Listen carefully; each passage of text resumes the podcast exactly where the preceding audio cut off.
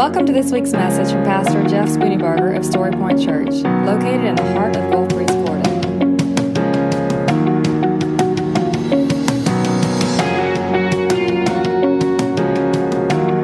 And now, here's Pastor Jeff Spooneybarger with this week's message from Story Point Church.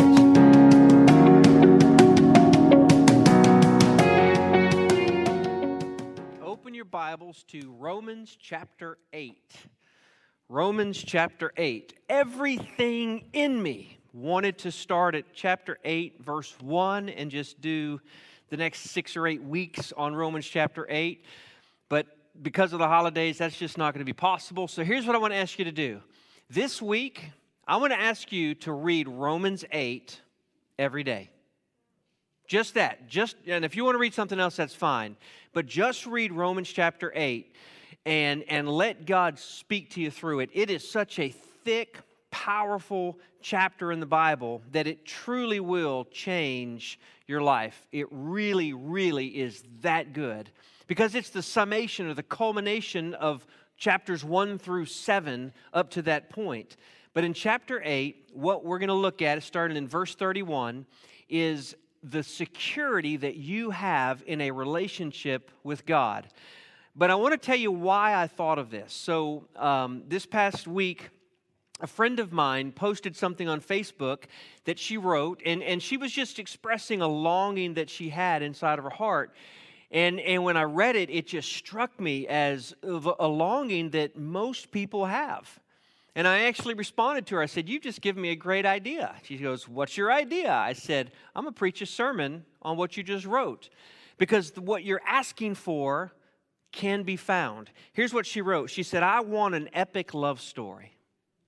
I want meaningful milestones, not just short lived dates.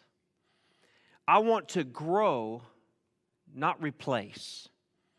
I want the you and me until death do us part kind of love story. Isn't that beautiful? What she was expressing was a longing for a relationship that was meaningful, intimate, deep, and secure. And what I want to say to you is that epic love story has already been written. Not so much person to person, flesh to flesh, but something grander, something larger, something more infinite. It's the love story of a God who chose to redeem to buy back, to purchase, to rescue his creation. And so in Romans chapter 8, we find the kind of, kind of the, the, um, the crescendo of all that the author of Romans has been saying.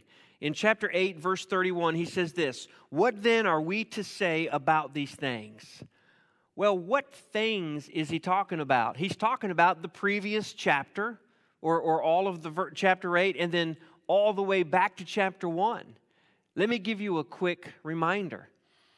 The book of Romans is a book written to the Romans. These were, these were Jews who needed to understand how the gospel was changing their life. They needed to understand what the gospel meant in light of their, their religion. Because as a Jew, they had all kinds of sacrifices, they had, had all kinds of requirements that they had to do to be near to God. And they were having this difficulty understanding that it really is a work of God. It is a act of grace that God has done in their lives. And there was a lot of uncertainty and there was a lot of insecurity. And so Romans reminds us of how bad we are. Now, nobody wants to come to church and hear how bad they are, right? I mean, after all, the, the way that we're supposed to do things nowadays is you're supposed to come here 10, 10 ways that you can have a happier life, and you're supposed to come and how, know how you can have your, your best life and eat it too. Oh, oh wait, wait, that's um, the cake and eat it. Got it wrong. So you, you were supposed to make you happy, but here's the deal this passage, there's nothing more satisfying. There's nothing more happy, but you can't truly know what God is talking about here until you realize where you have come from until you realize that the heart of a man, the heart of mankind, is grossly sinful. The heart of a human it only wants to do evil all the time. You say, wait a minute, I do good stuff. Yes, you do. But the only good that you do is the good that God is doing through you because you are been, have been made in the image of God. And so his fingerprint is upon you. But left to your own devices, me left to my own devices, I am a mess. It doesn't take us, now it's easy for us to, to look outside of ourselves and see this, right? I mean, all we have to do is look at the news. I don't know if you saw on Friday, there was this uh, special about a, a husband and a wife who had 15 children kept locked up in their house for their entire lives. And if you watched it, what you'll know is that some of the children had, or many of the children, had been chained to their bed for weeks and months at a time. The only way that this family was, was recognized as to what was going on is because one of the children escaped one night and happened to be running down the road and found a cop and said to the cop, Please help me. We're being abused. And, and if you saw that clip, what you realize is that she said, My two siblings are currently chained up because they were guilty of stealing food because they were hungry. What kind of an animal does that? To treat a child like an animal. Does anybody have this sense of anger hearing that? Does anybody just want to bring out the flesh and say, Lord, can you give me just one minute and see, that alone describes our own inadequacy because we want justice on those kind of things, but when we look at our own heart, we want to just let it slide, don't we? We want grace, but we don't want others to have grace. Here's what the gospel is telling us here the gospel is telling us is that we are broken beyond repair in our own flesh. And as we go through chapter 1 and chapter 2 and chapter 3 and then following, we uh, have this story unfolding about how God says, even though you still were a sinner, God demonstrated his love for us and for you that he, he died for you. It goes on to explain the wages of sin. The cost of our sin is separation from God for all of eternity. It's guilt and it's shame and it's all of these things. It's condemnation.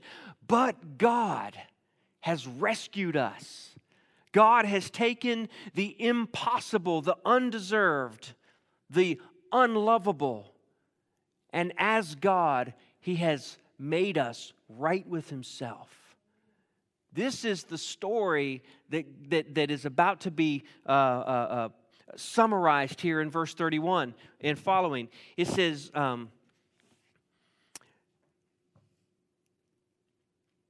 What are we then to say about these things? Here's the summary of these things. This almost could be a hymn or it could be, be a poem of sorts. It says, If God is for us, who is against us? You know, we talked about being thankful. We're thankful for a lot of things, or at least we try to be thankful for a lot of things. I, and, and Kevin was absolutely right. We should be thankful for the little things, but I want you to consider the grander things as well. Because a lot of times, what we're thankful for is what we have, not for whose we are. Sometimes we're not recognizing the fact that there is a security for the follower of Jesus that is impenetrable. There is a love that God has expressed to us that we cannot describe with human words. There is something that God has done to rescue us when we so not did not deserve it, that, that He has, has given it to us free of charge, except that it cost Him His very Son's life. So if God is for us, who is against us? A better way to translate that instead of if God is for us, in the original language of the text, the, the, the, the, the Greek verb is translated better because God is for us. Not if God is for you, God is for you. And because God is for you, who can be against you? Amen? Now let that sink in. God and you are the majority. Let me rephrase that God is the majority. He just brings you along with Him. God, the God who spoke the heavens and the earth into existence, the God who laid the foundations of all that you know and all that you see, the God that so intricately built you the way that He built you, He built you to experience pleasure. He built you to experience to be able to experience pain because pain is a warning of something that is wrong. He built you to experience love and to experience touch and all of these things. He built you to receive and to give all of these things.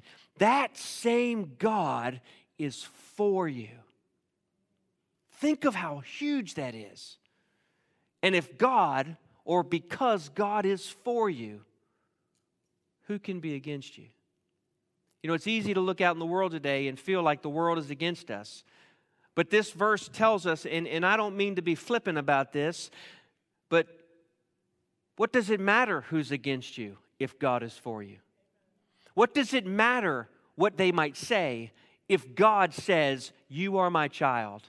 What does it matter if they don't love you or they don't praise you or they don't honor you? If God loves you, if God praises you, if God honors you. When you have a relationship with this God, you are secure. And you never, ever, ever have to worry about anyone or anything shaking that relationship. And that's the point of the rest of this passage. He breaks it down ultimately into two different ways that, that we would fear that our relationship or our security with Him would be shaken. One is through people or persons, two is through circumstances. So, what people might we feel or fear could shake us? The scripture says here, He did not even spare His own Son, but offered Him up for us all how will he not also with him grant us anything? Well, the first is we might think that God would go back on his word, that God would drop us, that God would leave us, that God would say, I'm sorry, I'm done with you. But here's what you need to understand when you were brought into the kingdom of God, it was not because you wanted to be with God, it was because God wanted you in. God sent out a search party for you. God is the one who rescued you. God is the one who did all the heavy lifting. It's by grace that you have been saved. The only part you had in your salvation was faith. That's it. Now, again, you, you can go to my you, you can go to the predestination folks and you can have this argument back and forth how much of this and how much of that. Listen, y'all figure that out, but I'm just telling you the Bible says it's by grace that you're saved through faith. If out, without grace you cannot be saved, and without faith you cannot be saved. That's what we know, right? The order in which they work, you work that out because the Bible talks about it. But at the end of the day, when you have, have, have come to Christ, it's because God has drawn you to Himself. He has made himself so attractive to you that you find that he's the only one who can truly, truly satisfied. Uh, satisfy. I got a, a, text message early this morning. I'm on a text from a, friend of mine who's a, a missionary in Kyrgyzstan. Now, Kyrgyzstan is above um, Pakistan. It's, it's up in that, that lower Soviet bloc group. Is that, do we have that?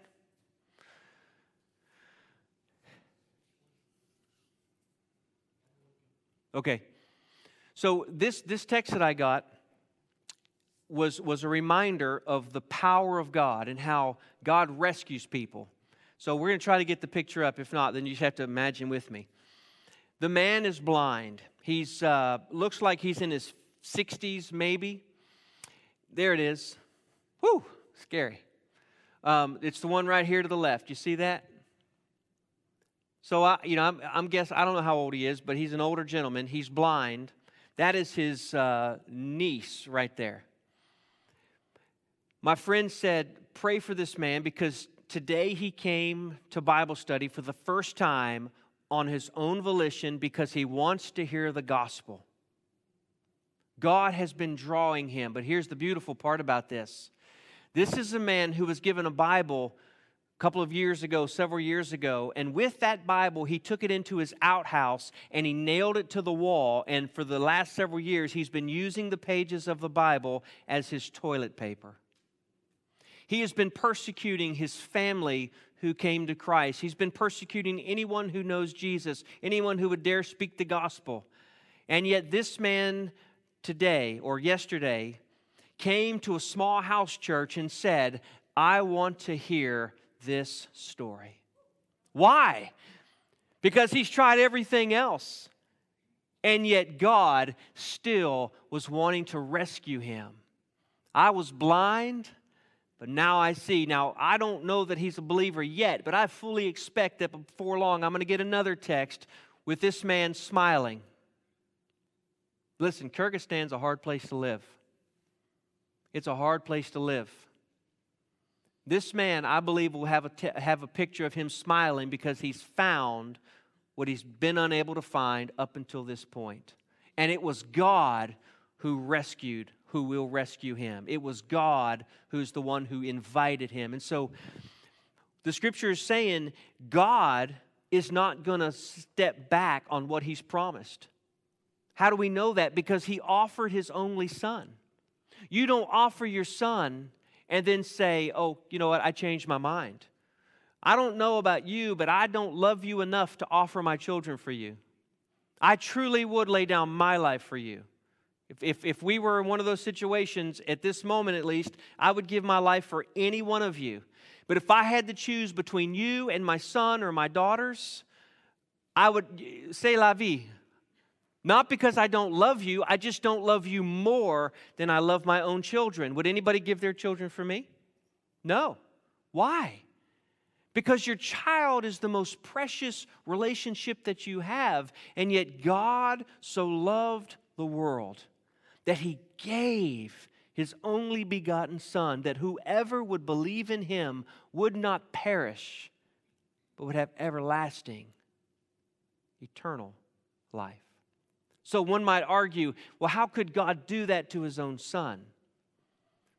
You have to understand that we're looking at this from a human perspective. We're looking at this from a temporary perspective.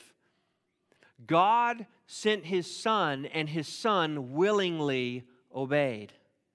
His son willingly said, Father, I will be the sacrifice. And when he gave his life, we know that the scripture says that at any moment he could have been rescued by 10,000 angels. That's what the Bible says. And yet, Jesus, instead of calling out to be rescued, he instead spoke mercy and grace over the people who were there below him. Father, forgive them, for they have no idea what they're doing.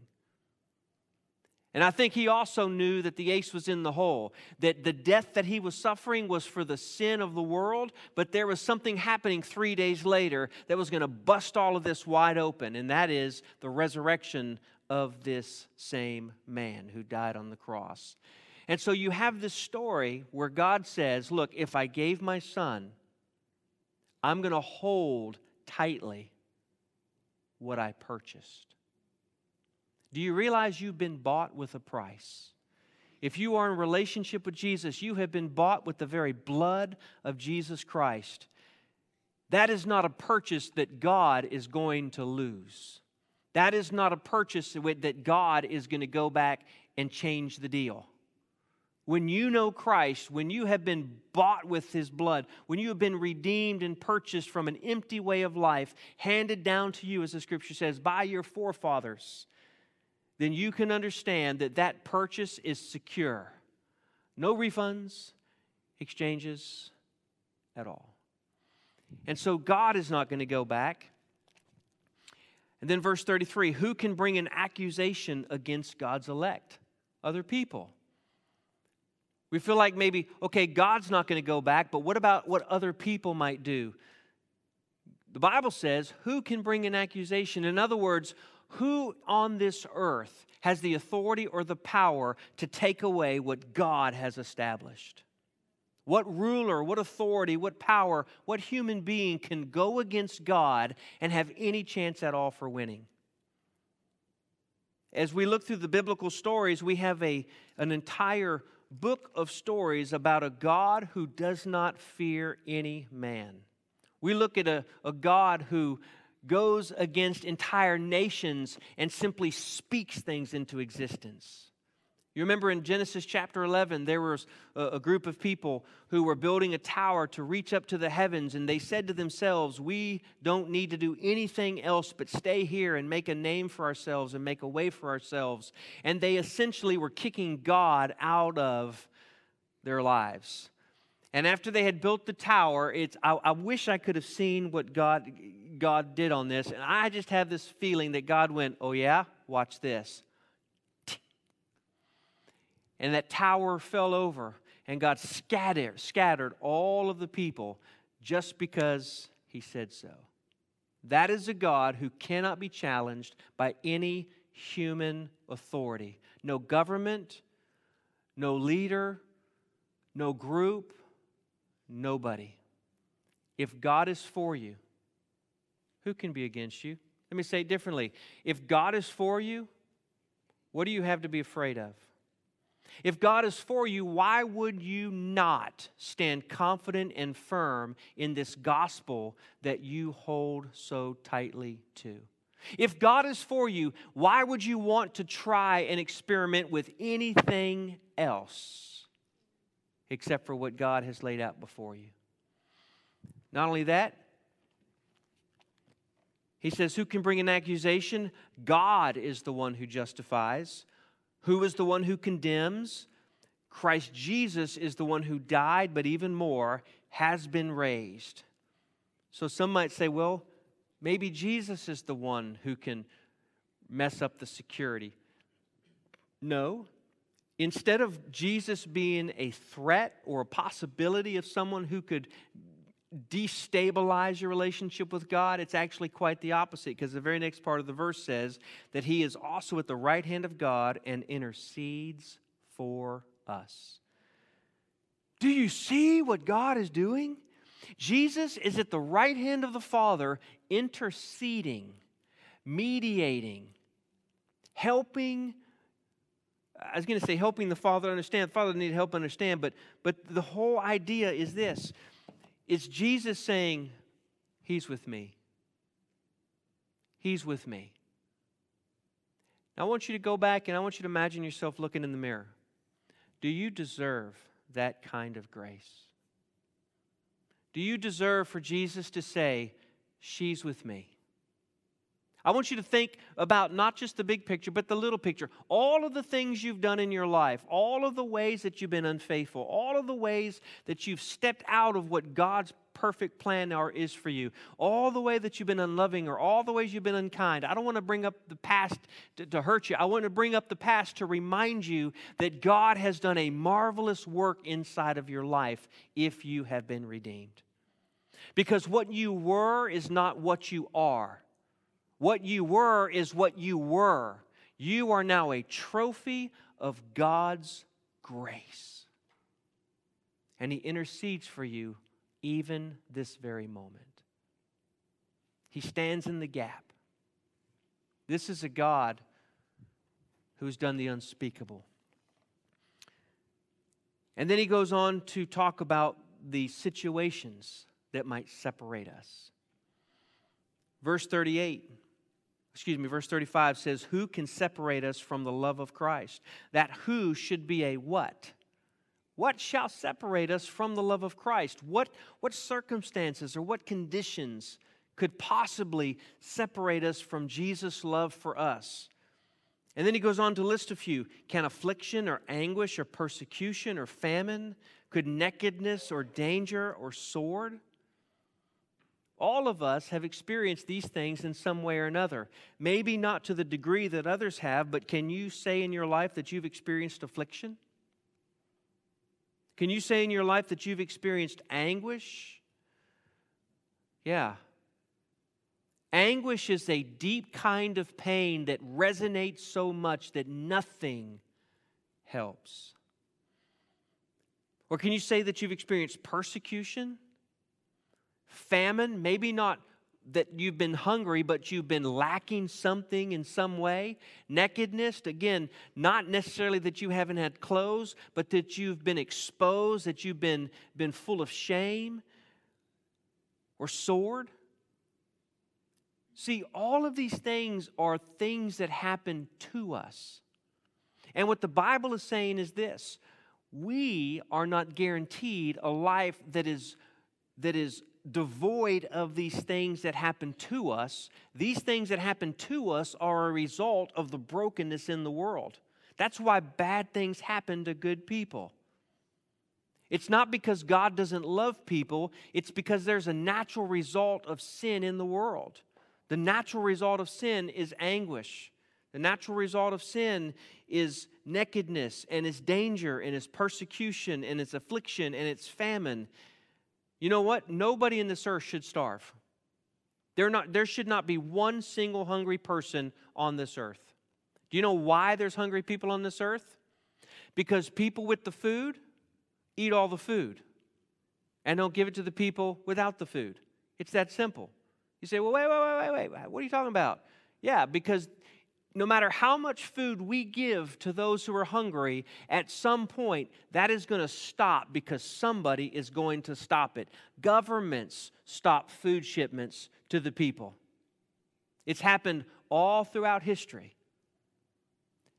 There should never be a single child who's without clothing. We have more than enough clothing on this earth to cover every single child. Every child should have food, every child should have medicine. We've got stockpiles of medicine. Then why doesn't it happen?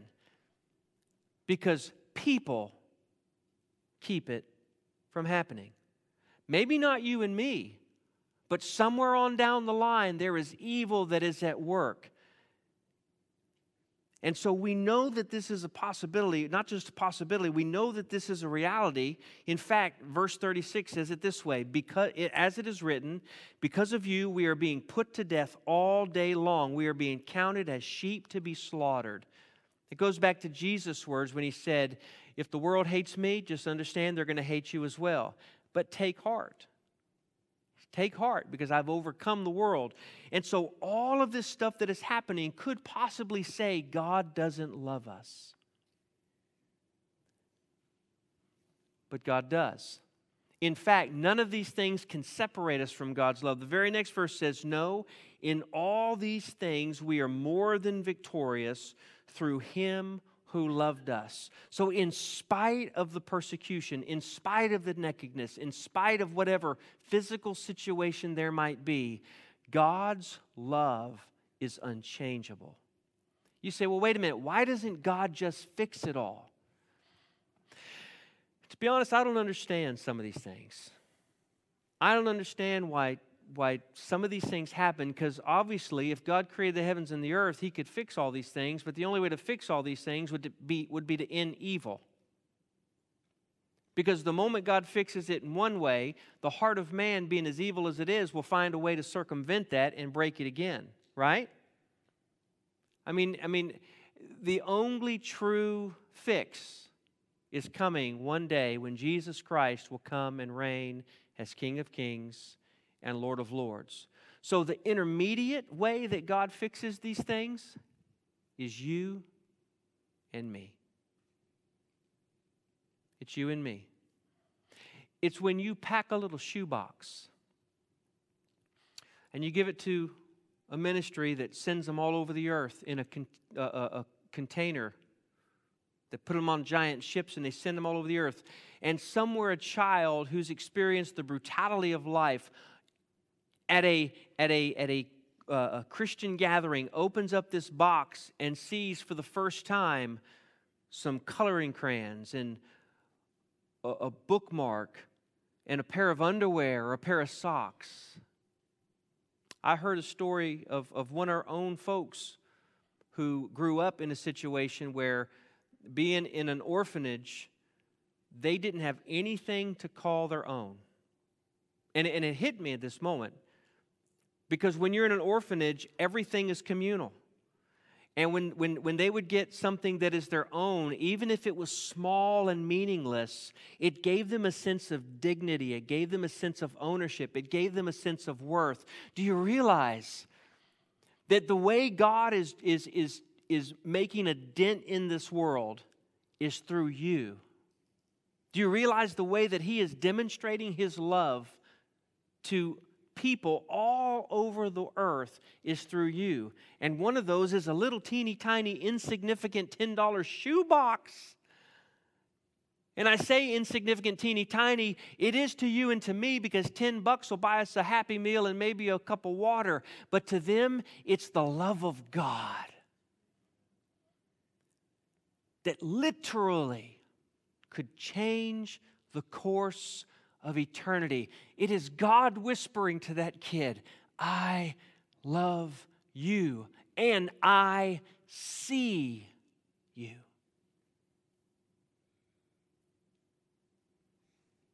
And if God can do that through a shoebox, imagine what He could do with you and me face to face, using our words, using our actions, using our wealth.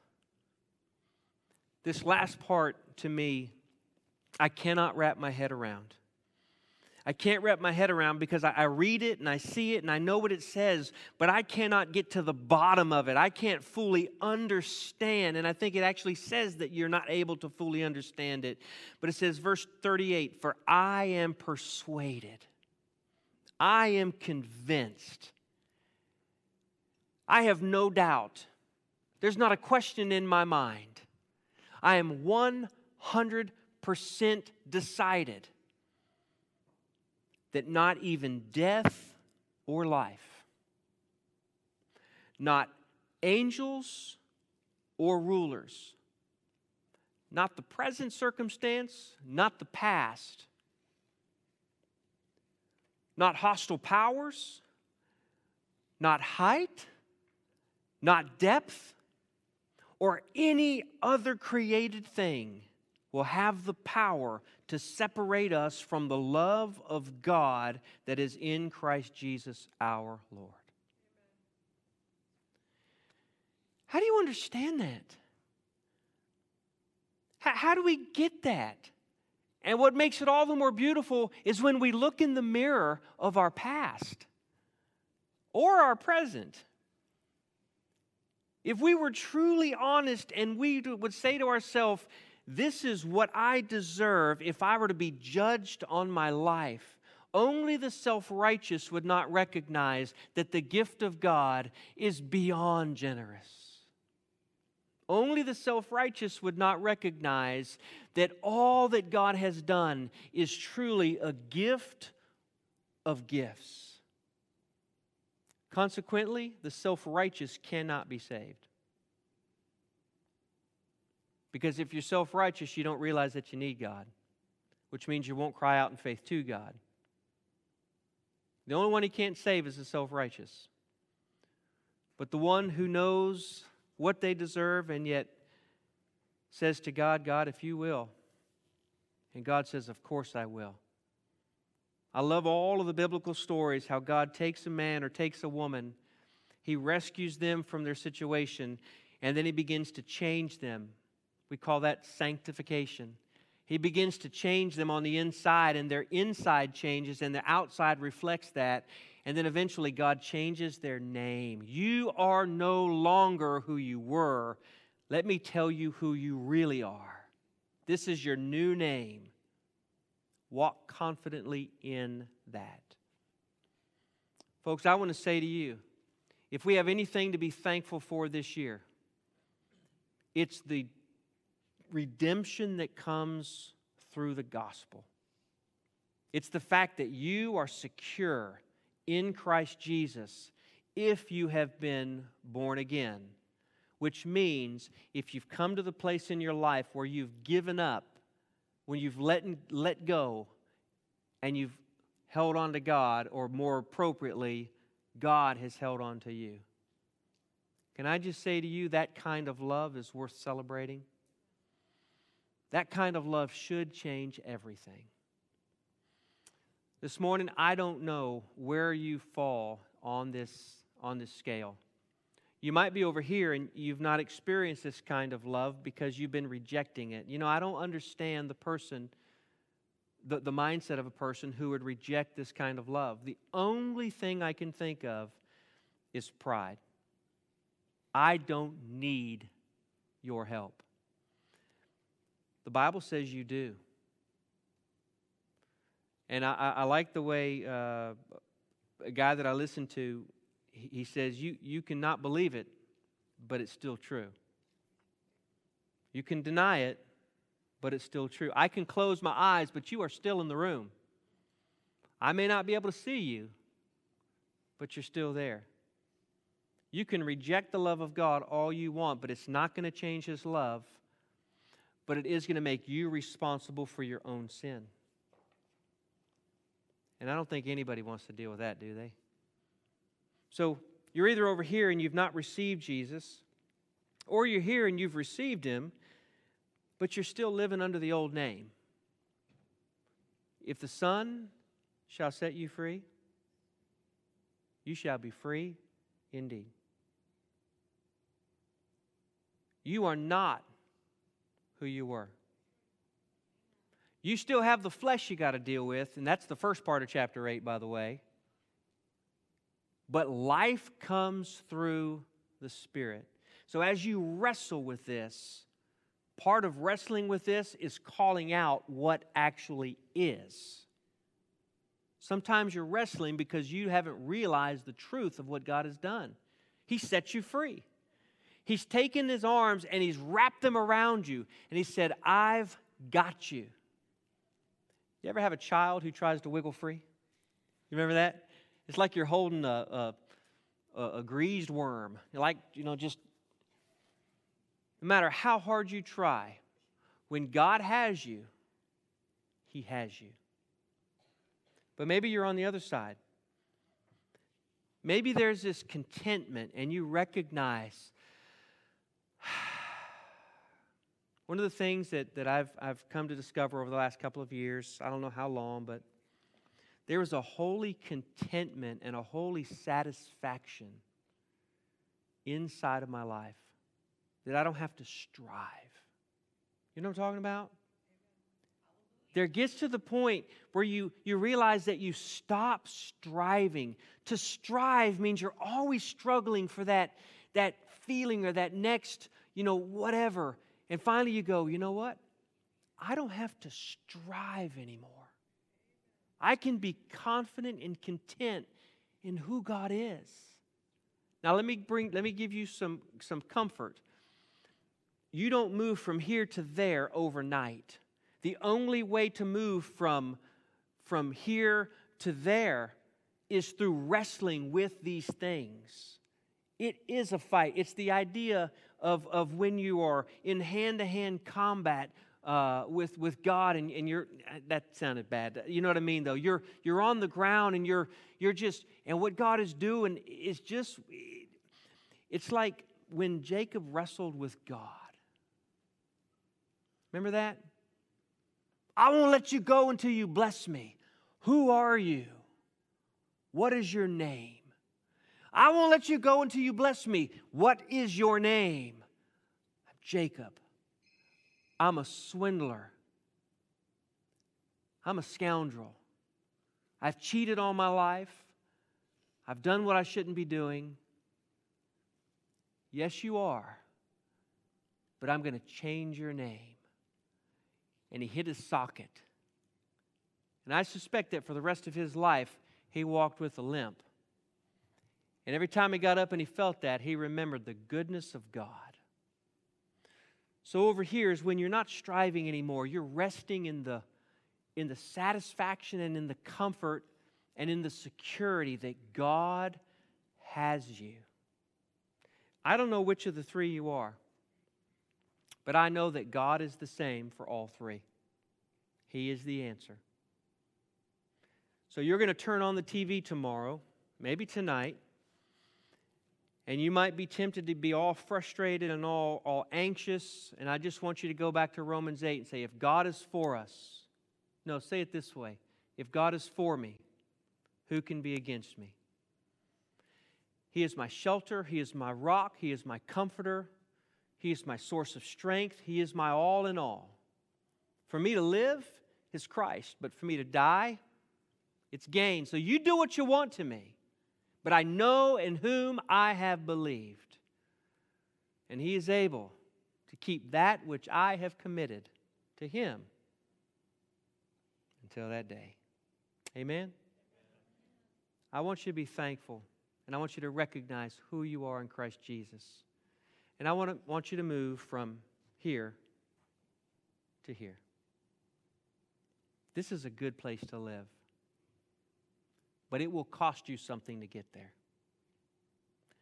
So get to moving. We close your eyes and bow your head for just a moment? This morning, if you've not ever trusted Jesus Christ, I want to invite you into that relationship.